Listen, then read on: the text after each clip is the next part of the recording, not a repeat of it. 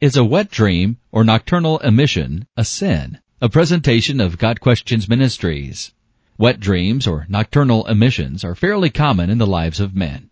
The Bible mentions emissions in a few places. Leviticus 15 verses 16, 18, and 32, and chapter 22 verse 4.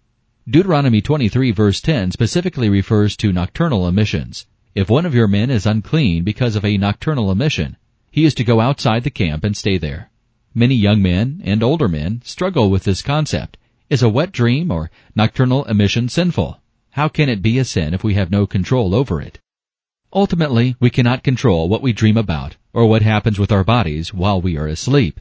However, if we are filling our minds with lustful or sinful things during the day, it will likely show up in our dreams.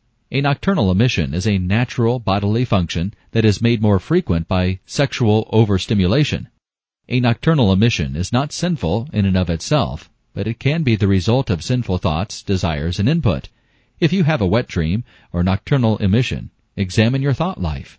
Examine what sort of images you are exposing yourself to. If you find that you have allowed yourself to be inflamed by lust, confess that to the Lord and ask for His help in overcoming it. In such a case, the wet dream or nocturnal emission is the result of sin, not a sin in and of itself.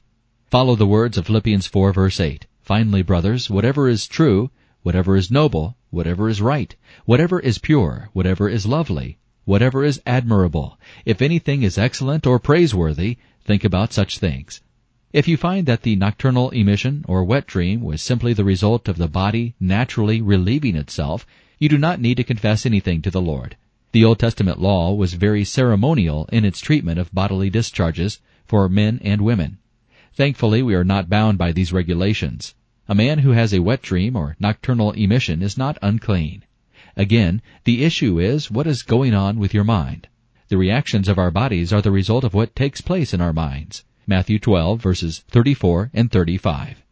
This has been a presentation of Got Questions Ministries, www.gotquestions.org.